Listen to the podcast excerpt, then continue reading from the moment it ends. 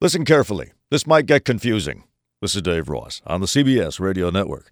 What do we do about those CIA torture tapes, which we now learn were destroyed by the CIA? Or should I say, non torture tapes? Because the CIA says it recorded the interrogations of two terror suspects, and I'll quote from the AP here to provide an added layer of legal protection for interrogators using new harsh methods authorized by President Bush, unquote, which would mean that they are in fact non tortured tapes because they were intended to prove that what happened was not torture, thereby protecting the CIA agents who engaged in the non torture.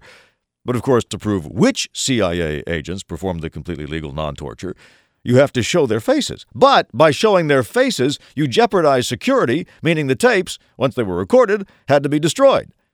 Senator Carl Levin says that's a pathetic excuse. It's a pathetic excuse. Uh, but consider by recording the tapes to protect the agents and then destroying the tapes also to protect the agents, you provide double the protection.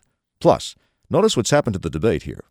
Here's the new Republican frontrunner, Mike Huckabee. If we're covering somebody's rear end, we need to expose their rear end and kick their rear end for doing something that's against the best interest of the United States. Notice the debate now is not over torture, it's about obstruction of justice, so that now we can have months and months of tough talk about whose rear end was being covered instead of about torture, which we can't prove happened because the tapes are gone.